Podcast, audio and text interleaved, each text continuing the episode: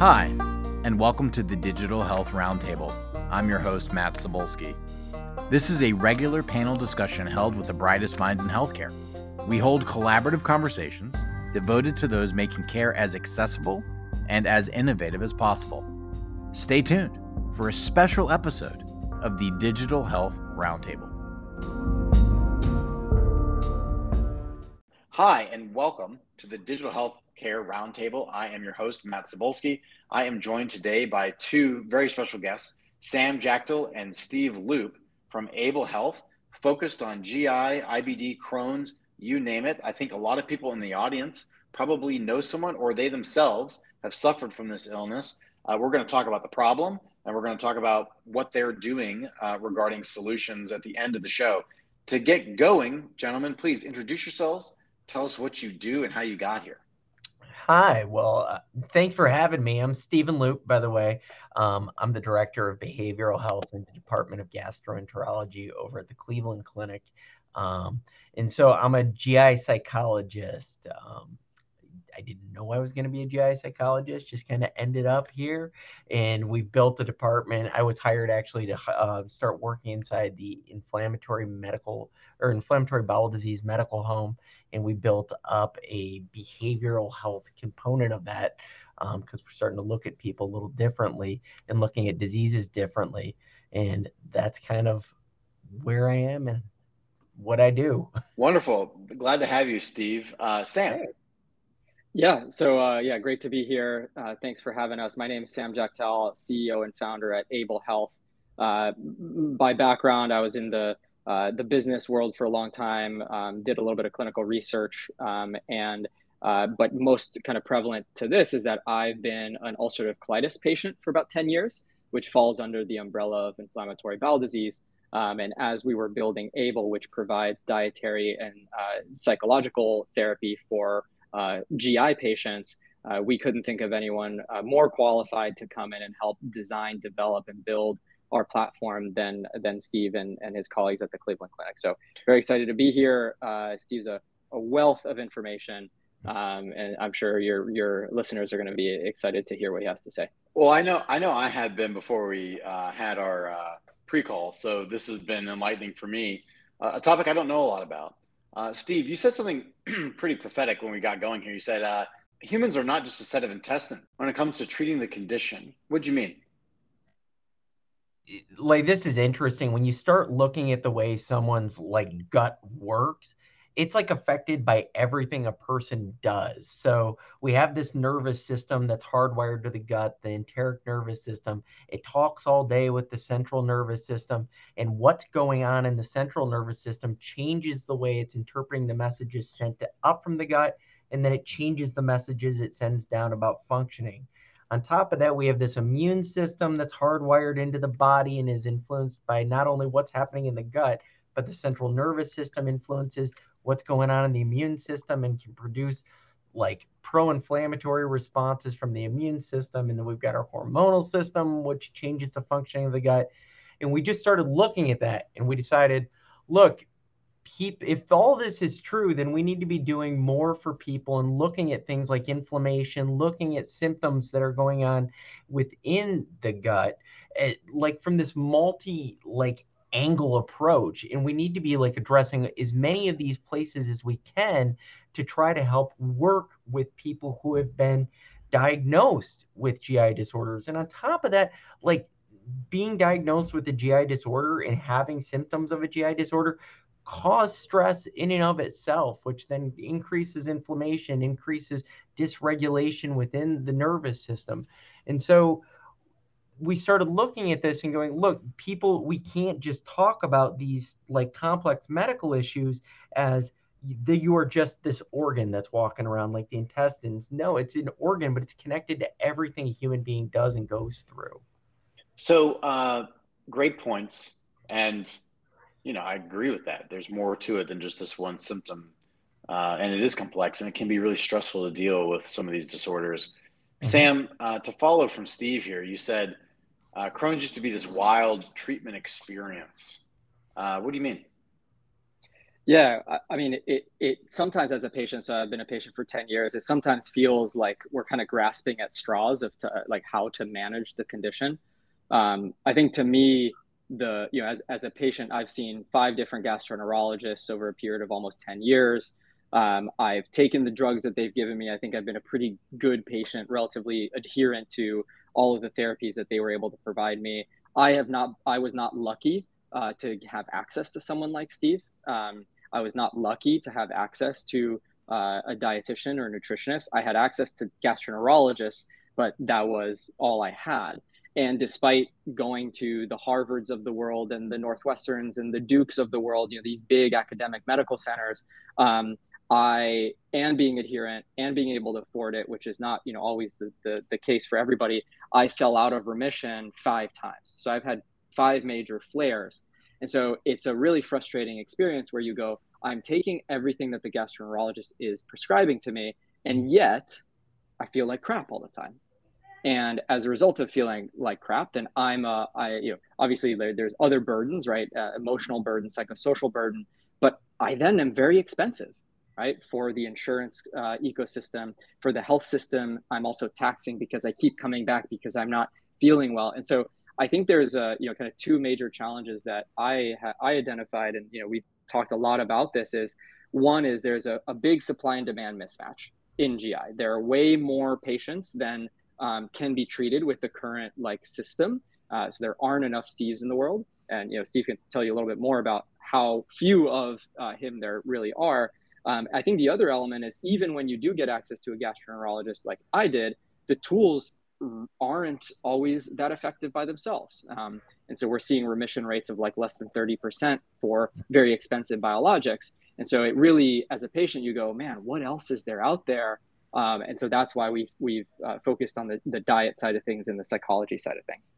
So we have to guide humans in their complexity and where they are before we're focused too heavily on the condition. You cannot dissociate that.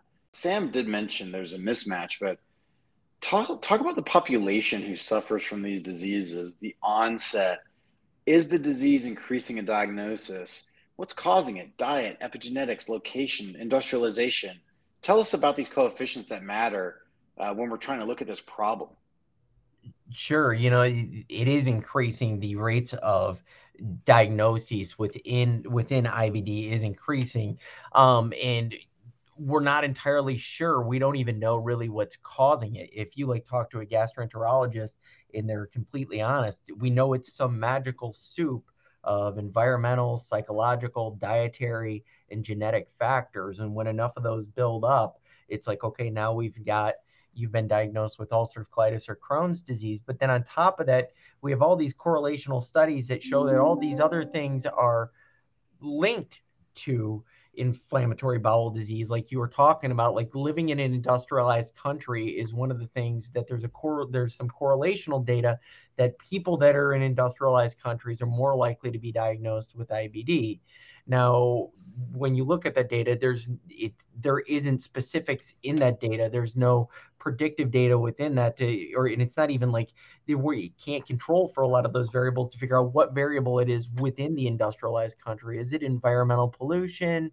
Is it a dietary factor in there? Is it some other thing that's in there that we're not exactly able to figure out. But then on top of that, you know, there's lots of things are linked to the development of inflammatory bowel disease that are outside people's control. Like living in the northern hemisphere, people in the northern hemisphere are more likely to be diagnosed than the southern hemisphere. The time of year has been linked to like symptoms, like people tend to have more symptoms in the winter. And there's just so many things that are out there that are linked that it really starts to go to show you how absolutely complicated this is and how like everything starts affecting people regardless there's a growing need for people to have services and guidance to treat their conditions related so how do we build this bridge because there's not a lot of gi docs and from what both of you guys said uh, the treatment team for effective longitudinal care isn't just one or two folks it's about six. Tell us about that. Well, and you know, to kind of speak to that, and then I'll then Sam, I actually want to let you take over from there. But you know, you start looking at like programs that are addressing the disease state this way, we're down to like not very many. It's starting to become a little bit more popular, but like the traditional paradigm of treatment within GI disorders has been in a gastroenterologist. That was it. And they had their toolbox of medications, and that was kind of like what we got. And we could try it. And you get down to like inflammatory bowel disease. Um, in before they're starting to become more medications, but it was like basically like two or three medications we got along with steroids, and we'll try them out and we'll see how it goes. In with this new treatment paradigm and trying to do it this way with dietitians and psychologists, it's starting to catch on, but really there is very, very, very few programs out there that are doing this yet. And there's, you know, try to look at like we talked about this before we started recording when you look at like the amount of like psychologists that are trained how to work in inflammatory bowel disease or consider themselves specialists in inflammatory bowel disease you're down to like a handful of people in the world that are really doing this. And so there's just not enough of this total whole person care that's out there yet. And there's way more patients than i could ever possibly see. And so so Go ahead, Sam. Yeah, Matt, I was just going to say, like, I think that the connection there is, is you know, so so Steve and his colleagues at the at the Cleveland Clinic have built out this amazing kind of 360 degree, like, holistic, high touch care model for both their IBD patients and their functional GI patients with IBS. Um, and they surround a patient with, uh, you know, a nutritionist, a dietitian, a health coach, uh, a gastroenterologist, an APP, a psychologist um, and we're seeing that the outcomes are, are great. And so, you know, where where our focus has been with Ayble, and you know, my desire as a patient to get access to something like that, um, was to find a way to kind of replicate that, but make it much more scalable, so that everyone who needs that care gets that care, and so that we are iterating and improving on the tools that are available to um, those patients and those clinicians to improve the outcomes beyond that. And so what we've kind of developed is a digital first solution that uses AI and machine learning to essentially um, put a patient on a customized path through dietary experimentation and a customized path through psychological uh, therapy uh, with a coach on the other end.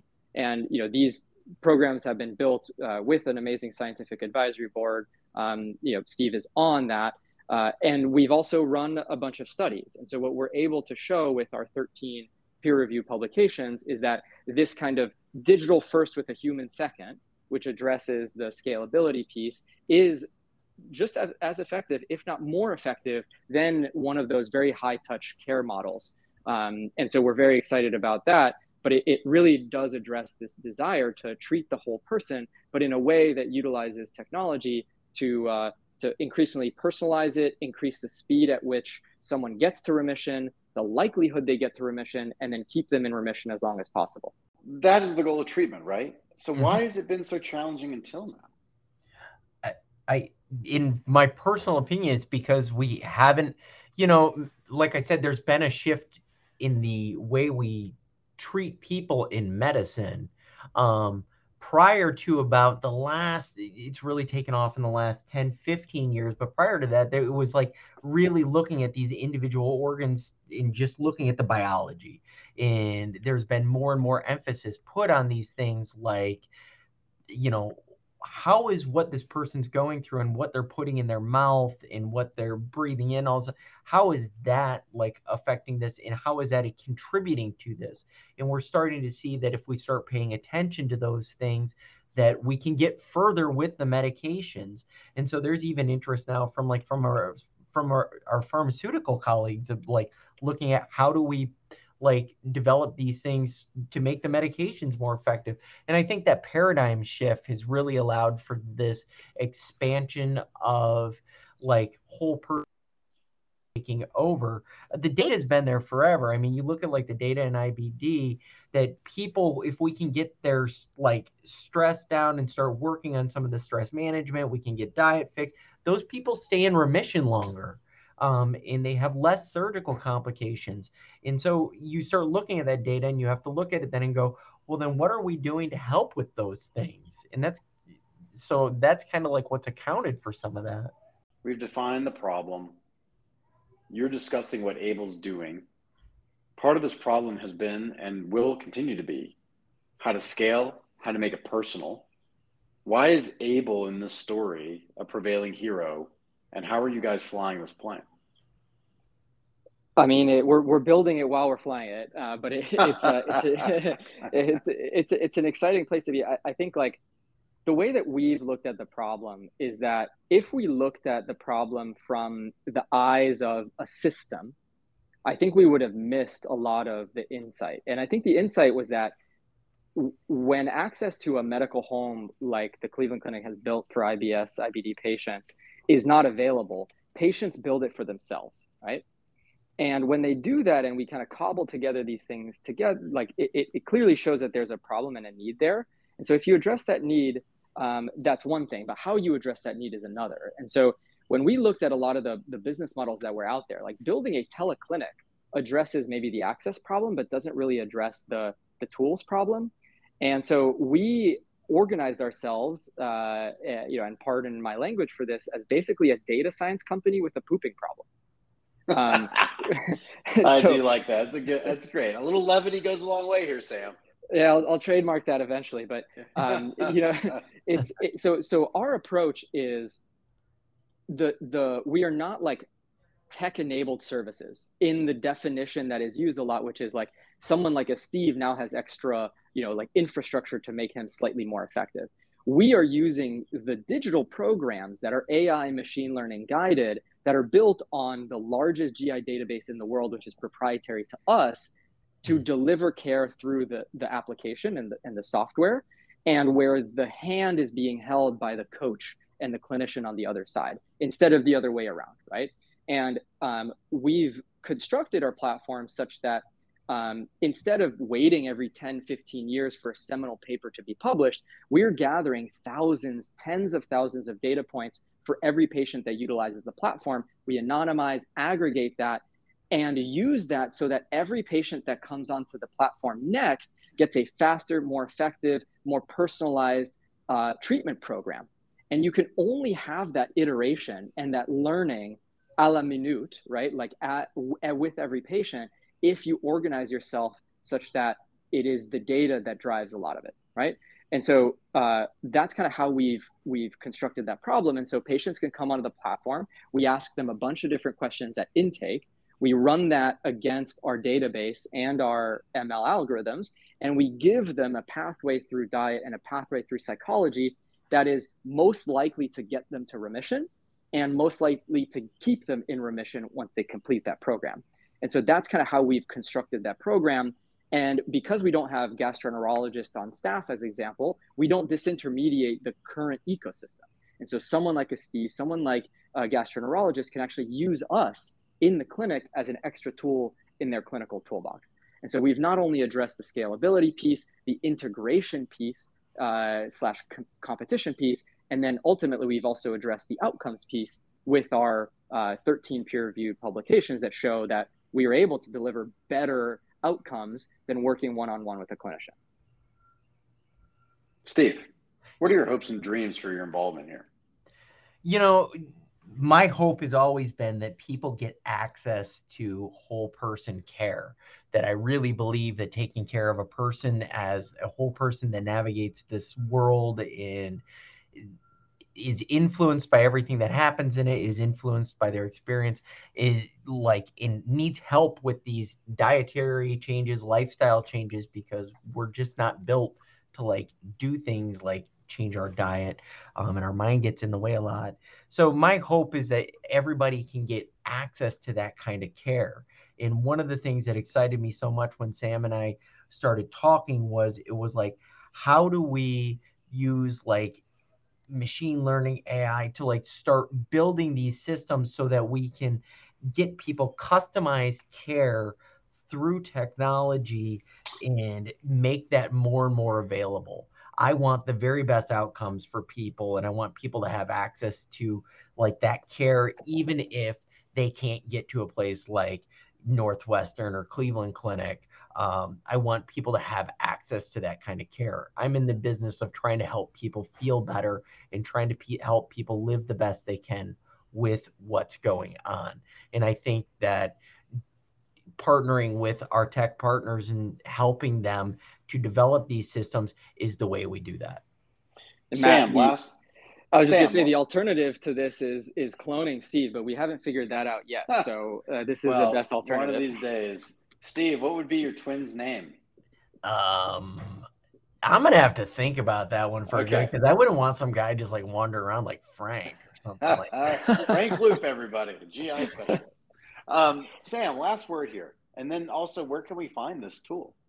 Yeah, absolutely. Like so, so you know, kind of taking a step back, right, from this generalized problem, and and just looking at it from the perspective of a patient who's lived with this for a very long time.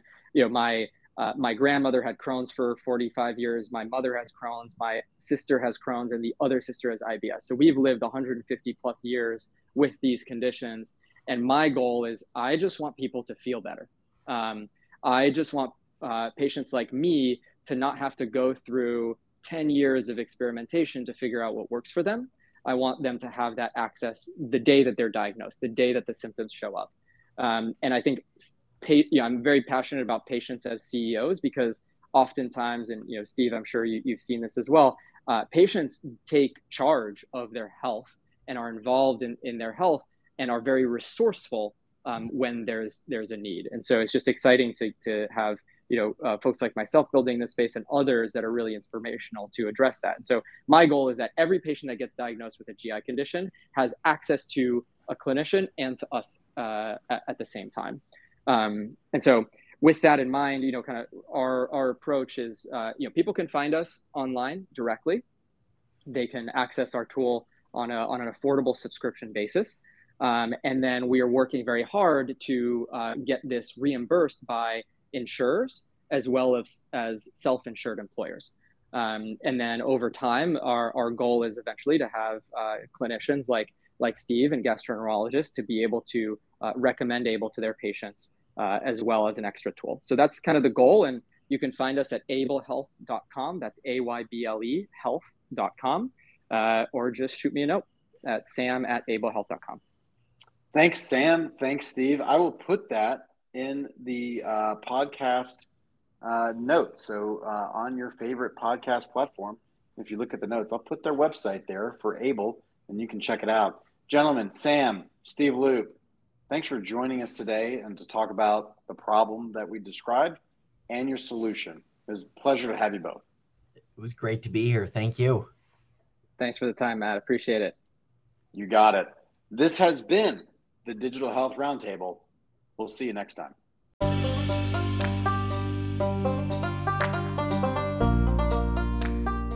This has been the Digital Health Roundtable. I'm Matt Sobolski. Join us next time for another episode. Follow us on Substack and subscribe. We'll see you soon.